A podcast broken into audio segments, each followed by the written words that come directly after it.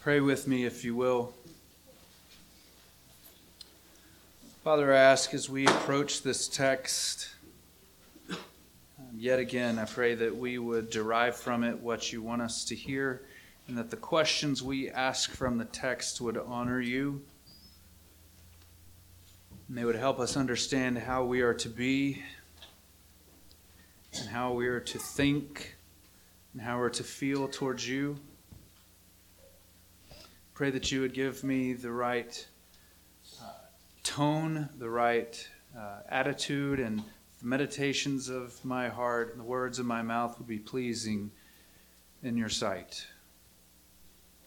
And if you're willing in this room, if you would just pray for me, the words would be given to me that I would speak as I ought to speak.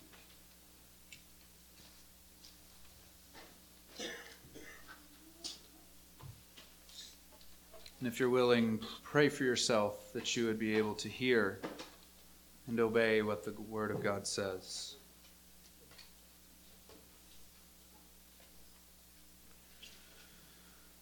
Father, we love you and we trust you, and I ask that you would do with this time what you will. I pray these things in Jesus' name. Amen. So there was an elderly gentleman. Um, who worked for my father that was for us kind of a third grandfather by the name of Ken Joyce. And he was actually my father's RA teacher, if any of y'all are familiar with the RA program. And we would often come to the office to clean the office. We were the maintenance boys uh, from my dad's office. And we would go into Ken's office and tell him about things that were going on in our lives. And often we would tell him a story about how we survived some peril. You know, kids growing up on a farm, jumping out of trucks, horses, goats trying to kill you, all that sort of thing. And one of the things he would say frequently was this Well, the Lord takes care of the simple, and you qualify. So I did not plan at all in my sermon planning to get to this text with this question on Mother's Day. I promise. So, the fact that the question we're asking, how are husbands to exhort wives, that had nothing to do with me seeing in advance that this was Mother's Day. So, the Lord takes care of the simple, and I qualify. Again, happy Mother's Day. I want you all to feel blessed. Not just the mothers in here, not just the women, but everyone to feel the special nature of this day.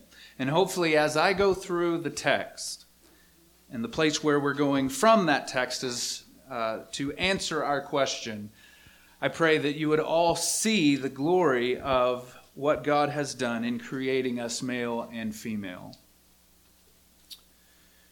So, our question as we uh, let me just read our main text again, and I hope by the end of this series, this mini series within a series, that you have this passage memorized.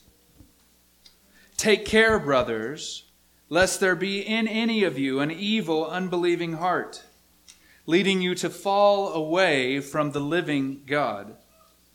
But exhort one another every day, as long as it is called today, so that none of you may be hardened by the deceitfulness of sin. For we have all come to share in Christ, if Indeed, we hold our original confidence firm to the end. So, the question we're asking, we've, we've asked a couple of questions so far in our emphasis on these three verses. How do we exhort one another? Well, it's anyone and everyone. That's what we talked about last week. We exhort everyone through prayer. We begin by prayer. We exhort every one of us, each other, because of the resurrection. So, these have been each answers as we've been trying to ask the author of Hebrews for some clarity around what he means when he commands us to exhort one another. So, the question I'm asking on all of our behalf today is how can husbands exhort their wives? And even in asking the question, I'm making a claim that there is something the Bible has to say in answer to that question. And it's not just me going to books or other resources or studies or research from secular universities to answer the question of how husbands ought to be towards their wives. I'm going to the Word of God. I'm not an expert on anything I'm about to say to you. I've only been married, we will have been married seven years, Beth and I, this come this June. Most of you who are married have been married longer than us, and most of you who are parents have been parents longer than us. I don't come to this as an expert saying, here are the things I've learned. Well, I'm a super pro at being a husband and a father, so let me tell you what you should do. Especially to the men in this room. I want to say my authority is not based on personal experience or even my own knowledge. I come to you as a member of an ancient order, the order of Noah, of Moses, of Isaiah and Ezekiel, of John the Baptist and the Apostle Paul, to name a few. The faithful members of this order, regardless of age, regardless of marital status, regardless of number of children or life situation, they have a deep and resounding commitment and a terrifying responsibility to speak the words of God to the people of God. And yes, God does speak in the Bible authoritatively and sufficiently to instruct husbands and wives how they ought to relate to each other. And that's an audacious claim. And it slaps in the face the pride of modern psychology, research, and books that tell us what marriage is and what it means or doesn't mean.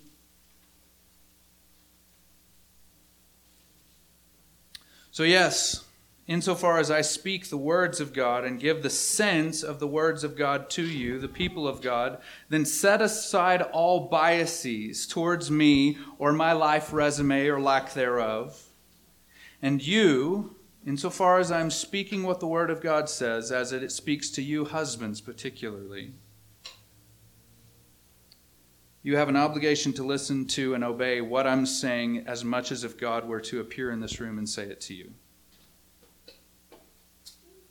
Ladies, don't let me offend you with this, and you're not passive in this. I am speaking to men today, primarily, husbands. I hope that doesn't offend you. It is your day, it's Mother's Day, so preach to me, preacher. Next week is how wives can exhort their husbands, but I hope you will see God's providence in today being particularly directed towards husbands of how they can exhort you. So, first we need to connect this passage, Hebrews 3 12 through 14, to this question husbands exhorting their wives. As I said last week, and as we did last week, we are hypothetically asking a question to the author and demanding answers. Last week, we asked the same kind of question that the lawyer asked Jesus Who is my neighbor? When you tell me, author of Hebrews, exhort one another, who do you mean by one another?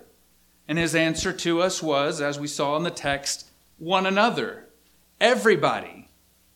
Not those who are just in your life stage or those who are the same gender as you or the people who have the same view as you or just your friends. Exhort one another means anyone and everyone.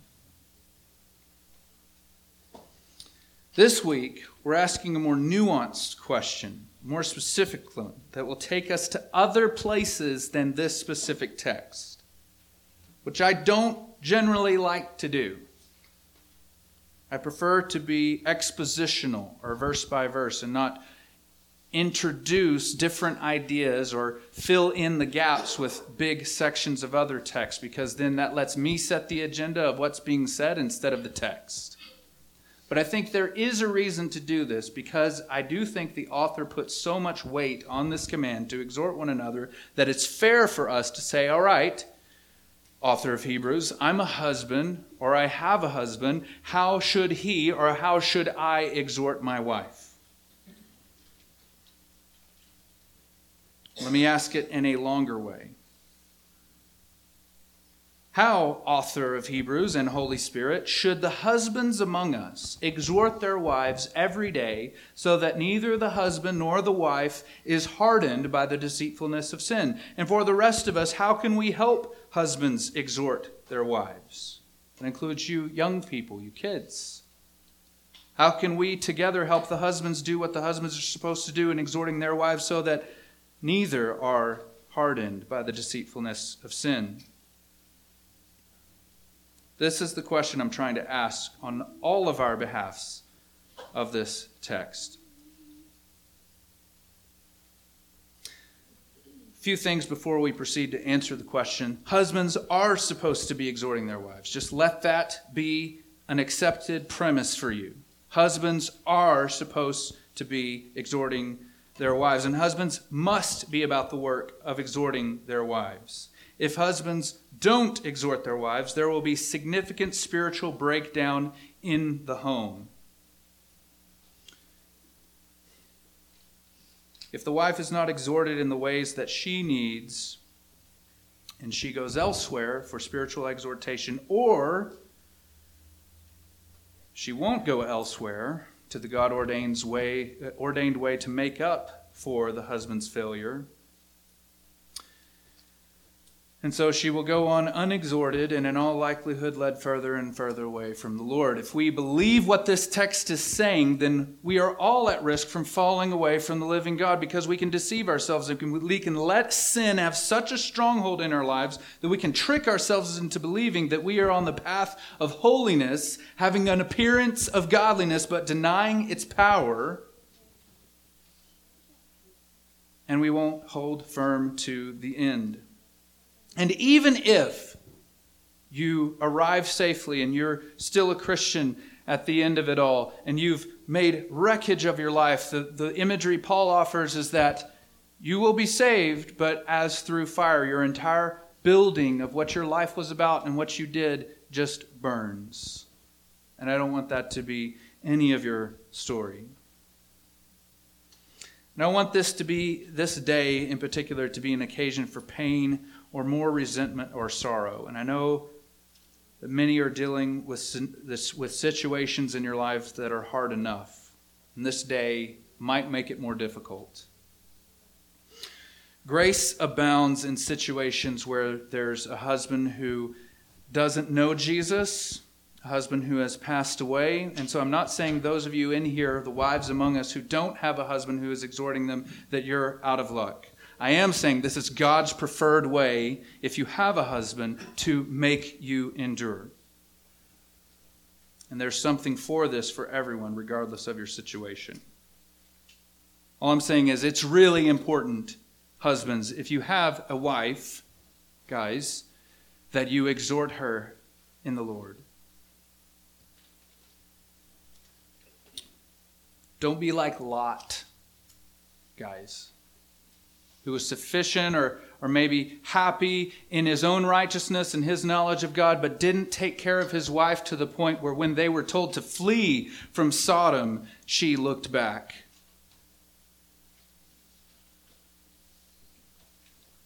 Don't be like Ananias and Sapphira, right? Both pursuing ungodliness and greed together and Ananias' responsibility in that family would have been to say, No, we can't lie to the Holy Spirit, and both of them died. Be like Cornelius, who so feared God and so sought God's favor that God drives Peter essentially, tells him to go to Cornelius' house, a Gentile, and his whole household is then saved. Be like Job, who was so careful that any of his children might have committed a presumptuous sin, and he's making sacrifices for them, and they don't even know about it. Be the spiritual leader of your family. Be like those men, and don't be like those other men. And stories like this abound. And the insights from them abound as to how we husbands should exhort our wives, and we don't have time to go to them all. So, my task was to decide on one particular story to give us insight into how husbands ought to exhort their wives. If you remember several weeks ago, the author of Hebrews says this, and he's quoting Psalm 8. He says, What is man that you are mindful of him? Or the Son of Man, that you care for him. You made him a little while lower than the angels. You have crowned him with glory and honor, putting everything in subjection under his feet. This psalm is a reflection that David has probably just read Genesis and the creation account, and he's reflecting theologically on what's going on in that passage. So, I mentioned when we discussed this passage that the author of Hebrews is saying that Jesus is the Son of Man, not in the sense that Daniel introduces the Son of Man, but in the sense that Adam was the Son of Man uh, and the first man, right? And so Jesus comes as the second Adam, according to Paul in Romans 5, and he does what Adam failed to do. He was the perfect man. He endured temptation in a much less idyllic situation. The story I use kind of as a, as a thing to hang your hat on to understand how this is, it's sort of like Arthur and the sword in the stone. Jesus, when he arrives, the race of man was fallen into ruin because of our first parents. And no one was worthy, and no one was able to take up that mantle and lead the race of humanity back to God. The sword lodged in the stone, and Jesus comes and takes it out. And he's able to lead us and to lift that banner and take us all together to the Father. So he's worthy to be the Son of Man. He has been given the authority, put everything in subjection under his feet. So Genesis and the creation account is in the author's mind in helping us understand who Jesus is. So that is why I spent those few minutes there explaining the justification for why I'm going to the place we're going to, which is Genesis 1 through 3. We're not going to read all three chapters. We're going to select a few verses out of this to get some insight into what it means for husbands to exhort their wives. So I hope that doesn't feel jarring, and I spent a few minutes to justify the leap from Hebrews 3 to Genesis 1 through 3, but I think it is in the author's mind, and I think it is warranted. So if you would, we'll spend the rest of our time answering this question of the author of Hebrews in Genesis 1 through 2. and everyone else in the room, and I'm sorry, I'm going to say it again. I'm primarily speaking to the guys in this room, the husbands, but there is something for every one of you in this room in what I'm about to say. There's a lot for every one of you in what I'm about to say. Okay, and, and I'll explain some of that so you don't have to fill in the gaps yourself at the end of it. Okay, so just hang with me. We're going to start in Genesis 1 26. Then God said, Let us make man in our image and after our likeness, and let him, them have dominion over the fish of the sea, and over the birds of the heavens, and over the livestock, and over all the earth, and over every creeping thing that creeps on the earth. So God created man in his own image. In the image of God, he created him. Male and female, he created them. So, first, Oh, I'm sorry. Let me read verse 28 as well. And God blessed Adam, had blessed them, and God said to them, Be fruitful and multiply and fill the earth and subdue it, and have dominion over the fish of the sea, and over the birds of the heavens, and over every living thing that moves on the earth. First, husbands, to exhort your wife, you must treat her as your equal before God in honor and dignity both male and female, in the image of God. This is the first recounting of God's creation of the human race. And both male and female, in the image of God, equal in glory and honor and dignity before God. The roles are different, okay, and we'll get to that. The husband is meant to lead and serve and love, and the woman is given to help, submit, respect, and love. But that does not mean that the woman is any less in the image of God. We're even called co heirs with Christ on equal footing in the new creation, according to Peter in 1 Peter 3 7. If you see your wife in any way as lesser than you, less than you in any sense, you cannot begin to exhort her in the right way. You cannot begin to view her on equal footing with you before the cross, which is absolutely necessary in order to help her endure. It makes us humble and gives a better, more appropriate feeling for how serious it is that we men have been called to lead. We're not called to lead someone who's in any sense inferior. We're not called to lead someone who is lesser in understanding, power, and glory. Indeed, you are called to leave and serve a daughter of the Most High God, who will also sit on the throne with Christ.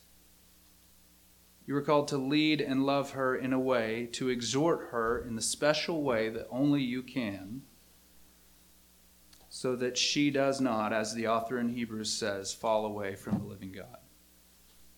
That is a heavy burden, and you have to see it that way. Someone who's on equal footing. You've been called to lead someone who may even be smarter than you, right? It's sort of like it is with uh, being a pastor of a church. I've never thought that if I ever became a pastor that I would be the most spiritual or most mature person here. But in God's providence, I'm the pastor. And so I'm called to lead and serve. That doesn't mean I'm more inherently qualified than anyone else sitting in this room. It's just this is my responsibility. That it, how, is how it is for you husbands. You've been given this role to lead someone who's on equal footing with you before the cross and before God. Second, to exhort your wife, take the initiative and lead the charge in making your life about the kingdom of God. How do I get that from this text? So, God gives the man and the woman what we call, what the, we theologians call the cultural mandate fill the earth and subdue it, and have dominion over all the creatures of the earth. That's the cultural mandate. Go out and have a lot of kids, and they'll have kids too, and have dominion over the world. That cultural mandate gets subsumed into the Great Commission for us because Jesus is the second greater, perfect Adam. If Adam had never sinned, then we would just be continuing that cultural mandate, having authority over the world and exercising dominion over all the fish of the sea and the creeping things. But now that Jesus is the second greater Adam, he gives us the Great Commission Go and tell everybody and make more disciples for me. Adam's failure is corrected by Christ's victory. And instead of the emphasis primarily or only being on physical children, we're to emphasize the new birth and seeing people become Christians. What tends to happen, especially us husbands, is that we focus solely or primarily on survival and comfort. One of the two, or maybe both together. We're just trying to get along. We're just trying to make it to the next paycheck. We're just trying to make it through. Husbands, it's your responsibility to reject, as the leader, the tendency towards sloth and self serving goals in your family. We know from the next chapters that the woman was created because there was no helper fit for Adam to do what God had given him to do. And so, only insofar as you set the agenda for what God desires from all men, not just Christians, his command is that everyone, everywhere, worship the Son. And so, you husbands have a unique responsibility to set the agenda, the long term plan of how we, our family, how we're going to do that. And this is not something that you can change in a week or a month. And I better not hear that, well, you know, after you preached that sermon, he basically came and told me he's got a 10 year plan to move us to Africa. And uh, we're just pursuing that now. So thank you for that sermon, Joshua. Um, so don't, don't let, don't tell, if that's your plan, don't even tell me. So, um, but you do need to decide what is our family going to be about. And it has to be more than just making it, just survival. Chapter 2, verses 8 and 7, and also 15 through 17.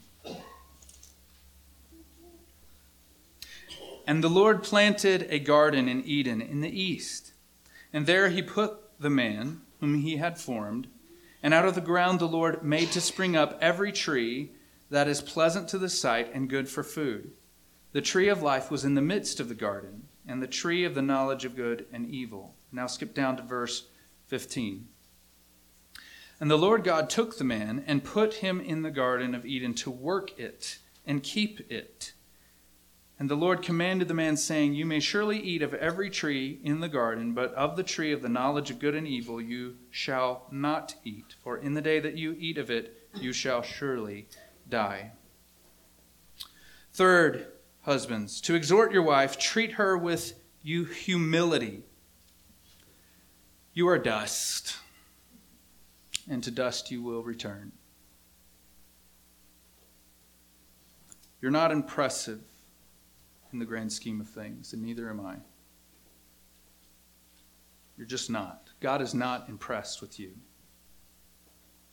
You may be surrounded by fools at your workplace that make you think that you're something special, but you're not. Even Paul, we are but unworthy servants. You are not given this task to exhort your wife because you're awesome.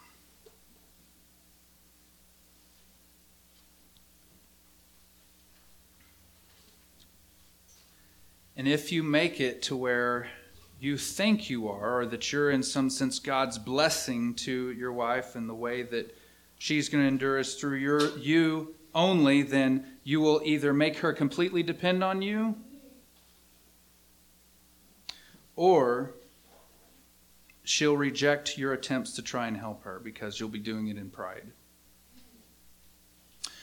the anthem of anyone trying to exhort anyone, but especially husbands exhorting wives, is Jesus is the one you need.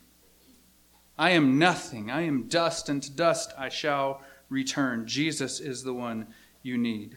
Fourth way, husbands, to exhort your wife, take hold of and treasure the commands that God has given you. God tells him, you can eat of any of these trees, but of this tree don't eat. And we don't have a corresponding account of God telling both Adam and Eve directly the command against eating of the tree of the knowledge of good and evil. He just told, as far as the text is concerned, he just told Adam. And what we're going to get to in a few verses is to see how Adam, in a sense, had to break down in his communication of those commands to his wife. You must know and love your Bible, and not because of your own theological hobby horses. You must know what the Lord requires of you and your family. Do you find yourself thinking about the Bible? Do you find yourself passionate about some theme or strand of thought that previously you had missed? Do you try to process the problems of your family and issues you face through the lens of God's commands to you? You can't be passive in this, guys. We're going to see what happens in a little bit when the man is passive or perhaps even overzealous. Look at chapter 2, verses beginning in verse 15.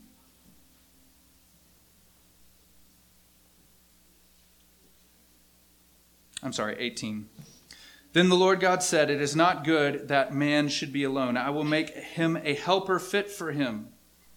Now out of the ground the Lord had formed every beast of the field and every bird of the heavens and brought them to the man to see what he would call them. And whatever the man called every living creature, that was its name. And the man gave names to all livestock and to the birds of the heavens and to every beast of the field. But for Adam there was not found a helper fit for him. So the Lord God caused a deep sleep to fall upon the man, and while he slept, he took out one of his ribs and closed up its place with flesh. And the rib that the Lord God had taken from the man, he made into a woman and brought her to the man. Then the man said, This at last is bone of my bones and flesh of my flesh. She shall be called woman because she was taken out of man. Therefore, a man shall leave his father and his mother and hold fast to his wife and they shall become one flesh. And the man and his wife were both naked and were not ashamed. Fifth way, husbands, to exhort your wife. Remind her and honor her as the one that God has given you to enable you to fulfill the commands and the tasks that He has for you. Let me explain what I mean here. This is very important. God looks at His creation, everything else, good, good, good. This isn't good. Man alone. And He's given him a task to fulfill. And the indication is at least that in fulfilling the commands that God had given the man to do, that it wasn't going to work long term, him being by himself. He says, not good. Though I usually don't value studies, but I did see one because of the egalitarian movement. Uh, this one study where the majority of women surveyed said that they didn't really think that women in general needed a man in their lives. But the vast majority of men surveyed said that they thought that they needed a woman in their lives. The bad way of viewing this is see, you're here to help me. Look at Genesis, right? I needed to do this. God saw I needed help, so he gave you me. So you help me with what I'm trying to do. The idea only works when the man is leading, like we saw above, in a kingdom focused way. Here's the right way to view it I am completely inadequate to do this alone. I need you as God's helper, suited for me to obey him. Thank you for making this possible. So rejoice as Adam does. He sings. You might say to me, Well, you don't know my wife like I do. She's not really helping me. It's more of a a bother, it's difficult, I can't rejoice like Adam does, that might be more indicative of a failure on your part to figure out how the Lord would have you love and lead your wife. And just a side note to the wives before we get to some notes for you guys don't let cultural, secular, or fundamental or traditional values define what you want what you think femininity is. This here is the glorious foundation for what womanhood in general means. The man is to initiate in obedience, but built into it's not like God was surprised that it was going to be not good for the man to be alone. He designed him in a way to show his inadequacy and need for God. And the way that God responds to that inadequacy is to send the woman, introduce the woman into his life so that she can come and finish out or complete what man was supposed to do. To use the analogy of a home, I think it's a fitting analogy. You might not like it, but the man initiates and starts the project, surveys, maybe builds the foundation and puts up the studs and maybe some sheetrock. But it's not a home at that point. You can't live in that. And so the woman comes and finishes out, completes, paints, gives furniture, cabinets, color, light, beauty, makes it better in a way that we just can't. The woman is to come and improve upon and make beautiful what has begun, to assist the man so that he can even do it in the first place. And this is how we're to lead men. We're supposed to give that space to our wives to come and finish out and complete what we're doing as we seek to obey God. Sixth way to exhort your wife you must hold fast to her and be one flesh with her, exclusively in mind and body and heart. And I want to expound here too much for the sake of many of the age groups in here, and I am no, by no means an expert in this area. However, as I said in the beginning, the Bible has much to say on this important area. And I'll just leave it here, and I want to exhort every married person in this room to read and memorize and embrace the truth given by, of course, all the verses in Scripture that deal with this important matter of being one flesh with your wife, but especially 1 Corinthians 7 3 through 5. 1 Corinthians 7 3 through 5. If you don't embrace it, if you don't really believe that that applies to you and it shouldn't change the way you relate to your spouse, then you need to to really come face to face with God on that issue, that you're rejecting this truth that He's given to you. Maybe one day we'll have a setting to talk more at length about this topic, but for now I'll leave it here as an exhortation to the husbands to make this area of your life with your wife a priority and figure out how you can be a servant and show selfless love in this area. Okay. Chapter 3, 1 through 7. Now the serpent was more crafty than any other beast of the field that the Lord God had made. He said to the woman, Did God actually say, You shall not eat of any tree in the garden?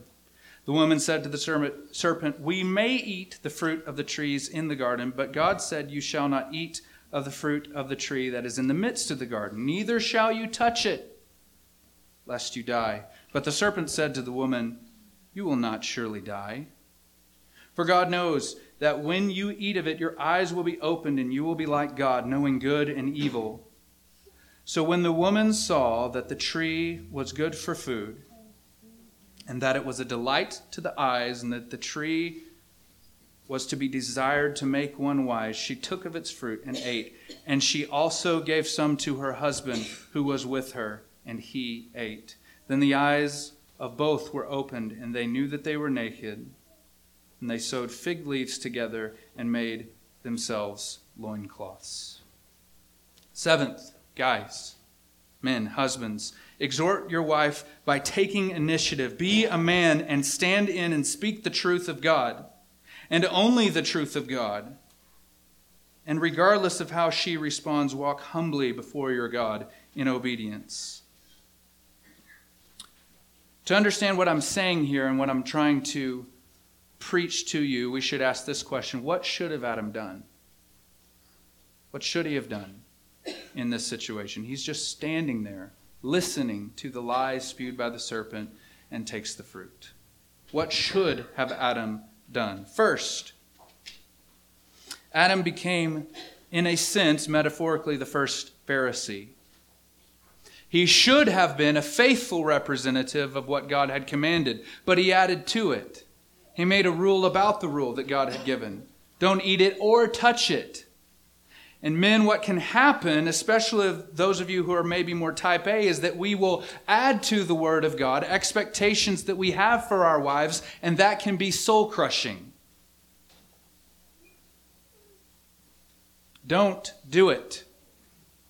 It might be reading a little bit into the text, but I don't think it's a stretch to say that Moses intentionally showed that what Adam was commanded is one thing, and what Adam gave to his wife was a different thing, and that created perhaps a resentment in Eve's heart towards God. Not even touch it? That's a little extreme. And so, you, husbands, are given the task to faithfully communicate the Word of God and only the Word of God, and only bind her conscience by the things that you can sufficiently prove are directly from the Word of God.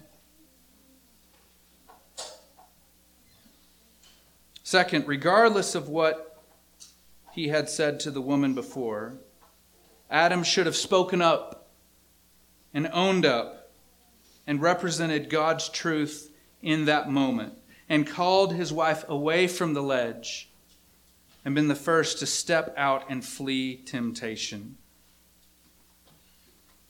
Not, what did I tell you, woman? Didn't I tell you that we're not supposed to even touch this? He should have said, Here's what the Lord says.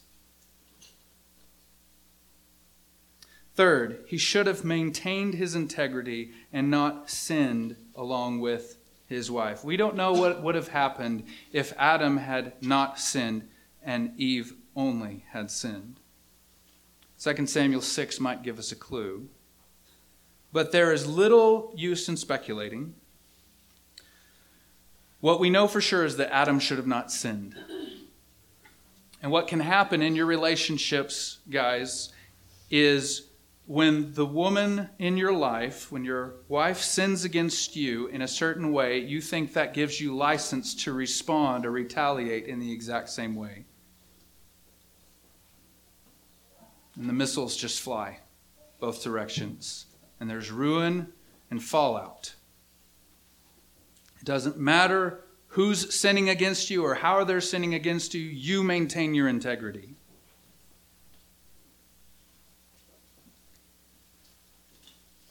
To exhort your wives, husbands, next. Look to things above, things eternal, things that do not fade. I'm not saying here that women are tempted to love or desire physical things more than men are, but because women, you are more beautiful than men, how pride and vanity are expressed for you in your lives sometimes is an attempt to hold on to that beauty and that glory. Vanity of all types waylays both men and women, but I do think there is in this, she, desi- she desired the fruit. It was beautiful that the things, the alluring things of this world, appeal in a particular way to her. Adam should have said, So what if it makes us more wise? So what if it makes us pretty? So what if it's delicious? God is better than all of that. And we can trust his character that he is good.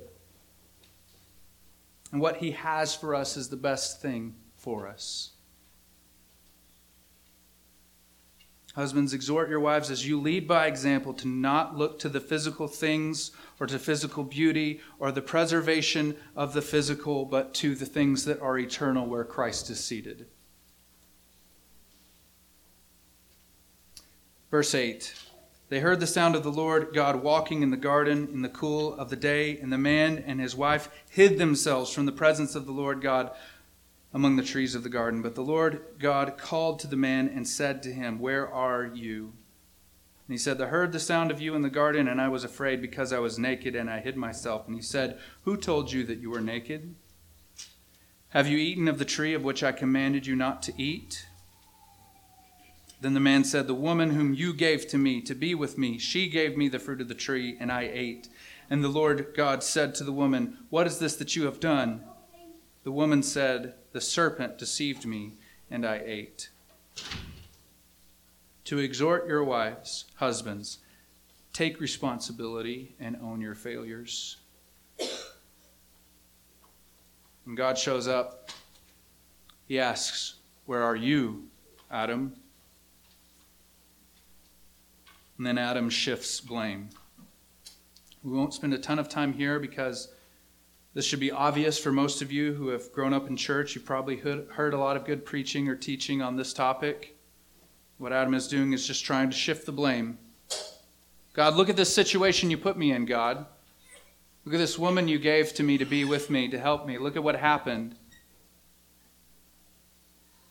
Take responsibility and own your failures. Don't point fingers or play the blame game. Take responsibility and lead. And you're not alone in this. Lean on the Holy Spirit for strength to live this holy life. Tenth, to exhort your wife, be reconciled to God. Wash yourself first with the word. Right? If you go to Ephesians 5, he says that Jesus is like our bridegroom for the church, his bride, and he washes the church with the water of the word. Before you can do that, husbands, you must wash yourself with the water of the word and make sure you're following Jesus. Make sure you've been born again. Verse 14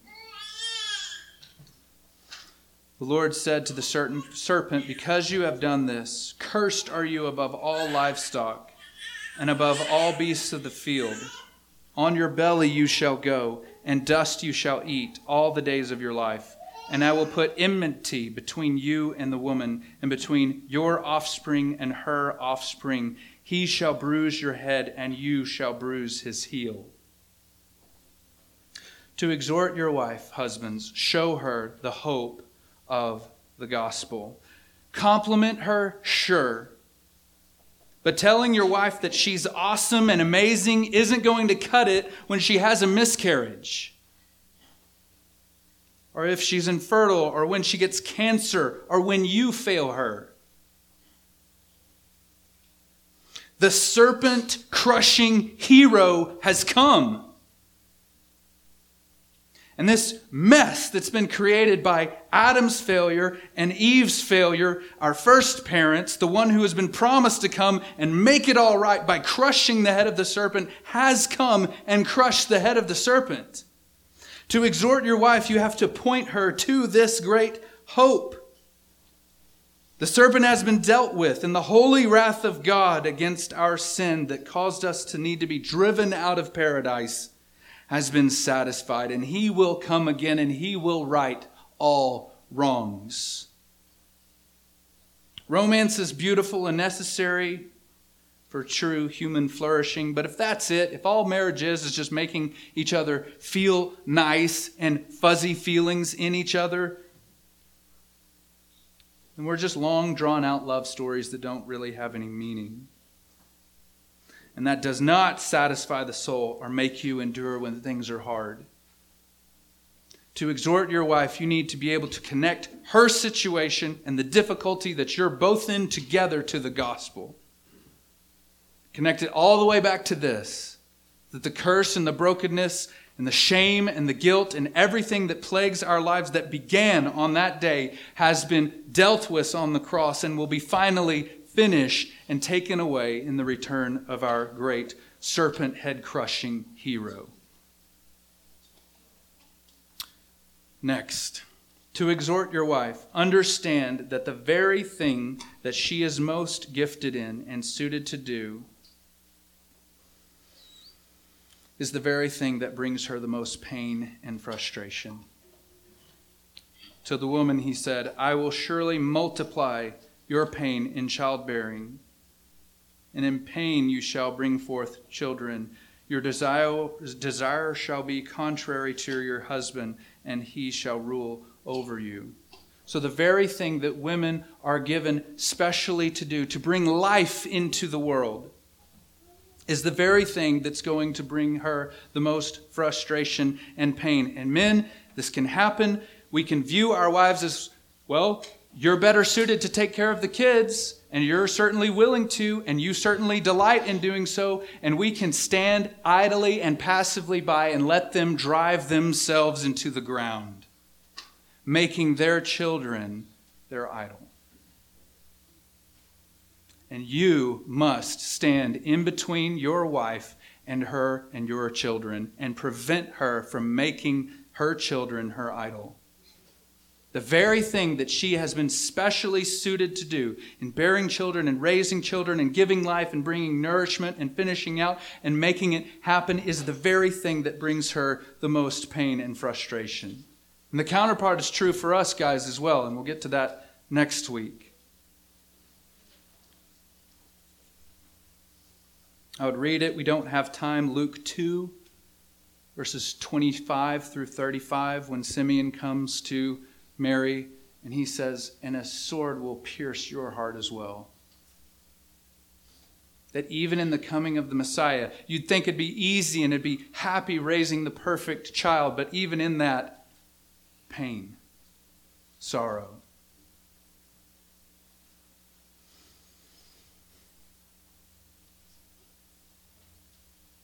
We will follow our first father's sinful example and sit passively by, all in the name of the good of our kids. Mothers, you are not your children's Messiah. Again, as I said before, the anthem should be Jesus is the one you need. Last uh, few here, and we'll, we'll be done. To exhort your wives, you must realize that it's not going to be easy, and it's not going to go exactly like you want it to most of the time, husbands. I won't spend too much time here because we're going to spend the majority of our time on this topic. To Adam, he said, Because you have listened to the voice of your wife and have eaten of the tree of which I have commanded you, you shall not eat of it. Cursed is the ground because of you. In pain you shall eat of it all the days of your life. Thorns and thistles it shall bring out for you, and you shall eat the plants of the field. By the sweat of your face you shall eat bread till you return to the ground, for out of it you were taken, for you are dust, and to dust you shall return. Men, we are given the responsibility from before the curse to lead out, to take the initiative, to start the trajectory for kingdom seeking things. We're to lead our wives, to bless them, to exhort them. But this curse, our part of the curse, is that when we try to do that, it's going to often blow up in our faces. And it will, as one of my previous pastors said, war against us as we try to do what God has given us to do. So don't become frustrated when you start to try and serve your wife and lead your wife in these ways that I've spoken to you today. It's probably not going to go well the majority of the time. And I don't want to end there on that negative note. Many of you may have not heard this passage explained in this way, but verse 20 and 21. This is immediately after God gives out the curse to the man. We don't know if there was any time in between, but Moses, who wrote this, connects it here immediately. The man called his wife's name Eve because she was the mother of all the living.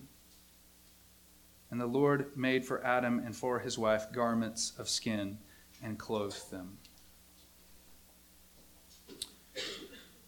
To exhort your wife, husbands, do this by grace and speak to her in faith. Receive the garments to cover the shame. God has done much in your life, part of it in belonging to this church, part of it in the friends that surround you, part of it in the friends that you have, the family that you have your story. God has done much to give you garments to clothe your shame and to make things easier for you. And us guys typically reject much help. I got this. That's a demonic idea. You need help and you need God's grace. You need the garments and the means of grace that He gives you and surrounds you with to help you be the leader, the man you're supposed to be. Speak, and, and we also see this, and I'll we'll shift to the final exhortations here. Speak in faith to your wife. Adam, right after the curse, he, he changes his wife's name. Previously, she's just called woman. In all the in all the chapters leading up here, it's just man. Adam is actually just a transliteration of the Hebrew word for man, man and woman. That's all we have up to this point. So Eve is actually the first proper name for a person in all of human history. And it means life giver. And he says, I'm going to call you Eve because you're life giver. You're the mother of all the living. This is before Cain was born. So, right after the curse, in the midst of darkness, in the midst of receiving just and at the same time merciful punishment for their sin, Adam has faith in what God has commanded them. We're going to still do this. We're going to still obey the commands that God gave us. You're the mother of all the living. God is faithful. God is still good. We're going to still do this. And on Mother's Day, I hope this is an encouragement to you. Before Eve is ever a mother, she's called Mother of all the living. So, what I was speaking about earlier in the biblical nature of femininity, this is what it is that you can be motherly and feminine in your disposition towards all creation, in that finishing out or completing or making better or improving upon that is what it means to be a biblical woman, not just in the roles and the responsibilities you have to your husband and your kids. This is the opportunity for you. So, regardless of where you come into this room and how painful or how, or how happy Mother's Day is for you, this is biblical mothering. And it precedes having children. So, look to God in hope. God is still good. God is still merciful. We should still obey him. That should be your message to your wives, husbands. So, Just a few final exhortations. I've been speaking to guys basically exclusively. I've been speaking to everyone, but especially to the husbands in this room. To wives, I'll just give you one. We're going to spend all of next week on how you can exhort your husband. But I'll just give you one today. Be patient with us.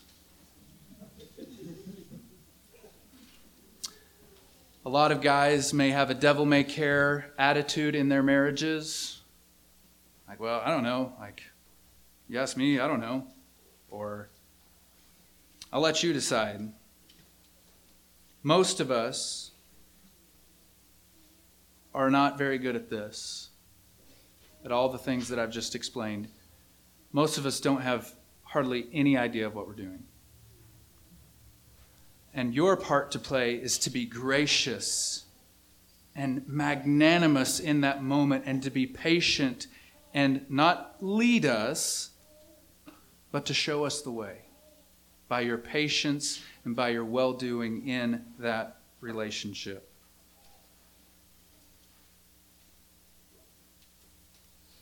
To all the kids in the room, thank you for hanging with me for all that. I know that might have been sounded long.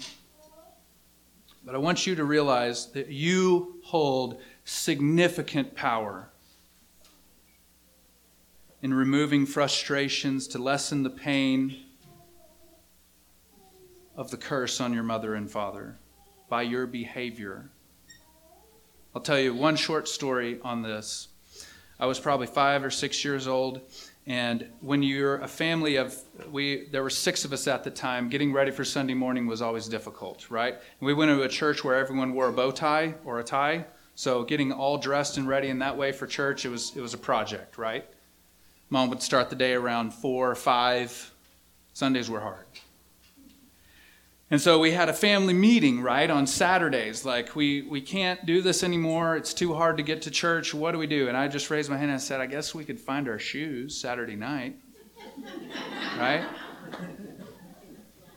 Kids, think of simple, easy ways to lessen the burden of the curse on your mother and your father. You hold significant power. And most of you know exactly things that you could do to make it easier. I know you're smart. I spend Wednesday nights with you, and I'm with you in the prayer. I know you're smart. I know you know what could help your parents. To the unmarried, I apologize for speaking so much about marriage and principles of marriages, and you may think that not much of this applies to you. Um, but it does. And you, with your unique perspective, if, if you're if you're after a marriage, like if you're not married right now and you have been, know that your wisdom and your experience through the difficulty and the joy can be offered as gleanings for those of us who are still trying to figure things out.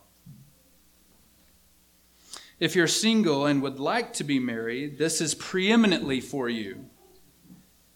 Women, Young ladies, this is the kind of man you should strive to look for.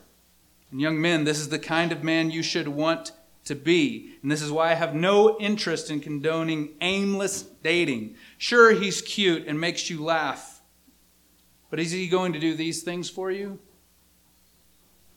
If not, then he has no business in asking for your affections, exclusive or otherwise. This is the way you should think about yourself. What does it mean biblically to be a woman? And what does it mean biblically to be a man as you try to approach that time in your life where you would give yourself in marriage? To the non believer, Jesus gave humanity marriage so that we would understand how he relates to his church. So, in everything I explained about what husbands are supposed to do for their wives, Jesus does perfectly for his bride, the church. And in the way he loves us, we look to him as our great example. And his invitation of love to you, even today, is an offer of love from the very Son of God. And I've said this before, and I'll say it again. I'll say it a hundred more times. Do not spurn the love of God. If today you hear his voice and his offer of love, do not harden your hearts. Even in an explanation of what husbands are supposed to do for their wives, you have seen a clear picture of what Christ does for his church. And even in hearing that, he has made his offer to you. If you find yourself and you have not trusted in Christ as of today, let today be the day of salvation. Come and find me or one of our deacons, and we will lead you in the way of salvation. Let's pray.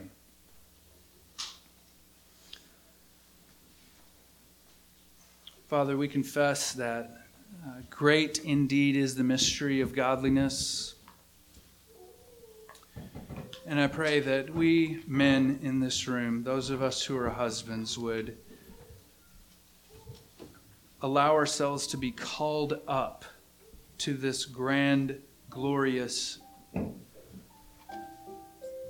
and terrifying responsibility we have to exhort our wives, your daughters, to make it home safely. And I pray that the wives in this room, the women in this room, the mothers in this room would feel a special grace. And as I have tried to exhort their husbands to be the men in their lives that they're supposed to be, I ask that you would warm their hearts and ask that we would all just trust in you. There's no way the husbands in this room can do the things that I've explained, or the wives can respond appropriately to those husbands doing those things without your grace and without your spirit.